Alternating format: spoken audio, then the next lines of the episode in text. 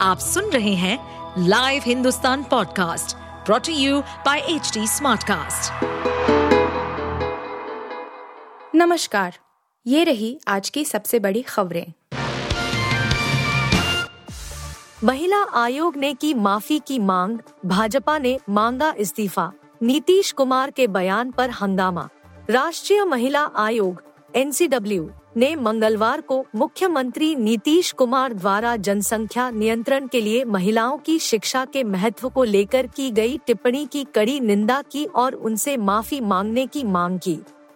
महिला आयोग ने कहा, ऐसी टिप्पणियाँ न केवल प्रतिगामी है, बल्कि महिलाओं और उनकी पसंद के अधिकारों के प्रति बेहद असंवेदनशील भी है।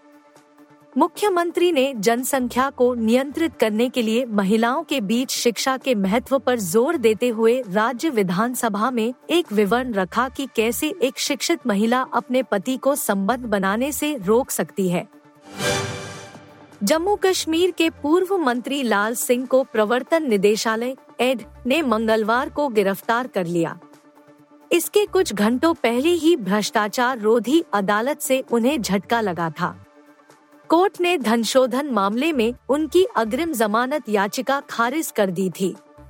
अधिकारियों ने बताया कि संघीय एजेंसी सिंह की पत्नी व पूर्व विधायक कांता अंदोत्रा की ओर से संचालित एजुकेशनल ट्रस्ट के खिलाफ धन शोधन निवारण अधिनियम पीएमएलए के तहत दर्ज मामले की जाँच को लेकर पूछताछ कर रही है। पाकिस्तान के पंजाब में धुंध से बुरा हाल है। राज्य सरकार ने मंगलवार को प्रांतीय राजधानी लाहौर सहित सबसे अधिक आबादी वाले प्रांत के कई जिलों में चार दिन के सार्वजनिक अवकाश की घोषणा की है। एक अधिकारी ने इसकी जानकारी दी। उन्होंने बताया कि 9 से 12 नवंबर तक इस सार्वजनिक अवकाश की घोषणा की गई है। पंजाब के कार्यवाहक मुख्यमंत्री मोहसिन नकवी ने संवाददाता सम्मेलन में कहा धुंध के प्रभाव को कम करने के लिए पंजाब के लाहौर गुजरामवाला और हाफिजाबाद संभाग में चार दिन के अवकाश की घोषणा की गई है।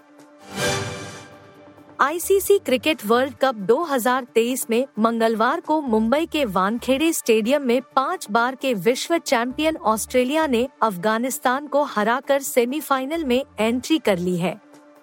ऑस्ट्रेलिया ने अफ़गानिस्तान को तीन विकेट से हरा दिया है। ऑस्ट्रेलिया की ओर से ग्लेन मैक्सवेल ने शानदार 201 रन की पारी खेली।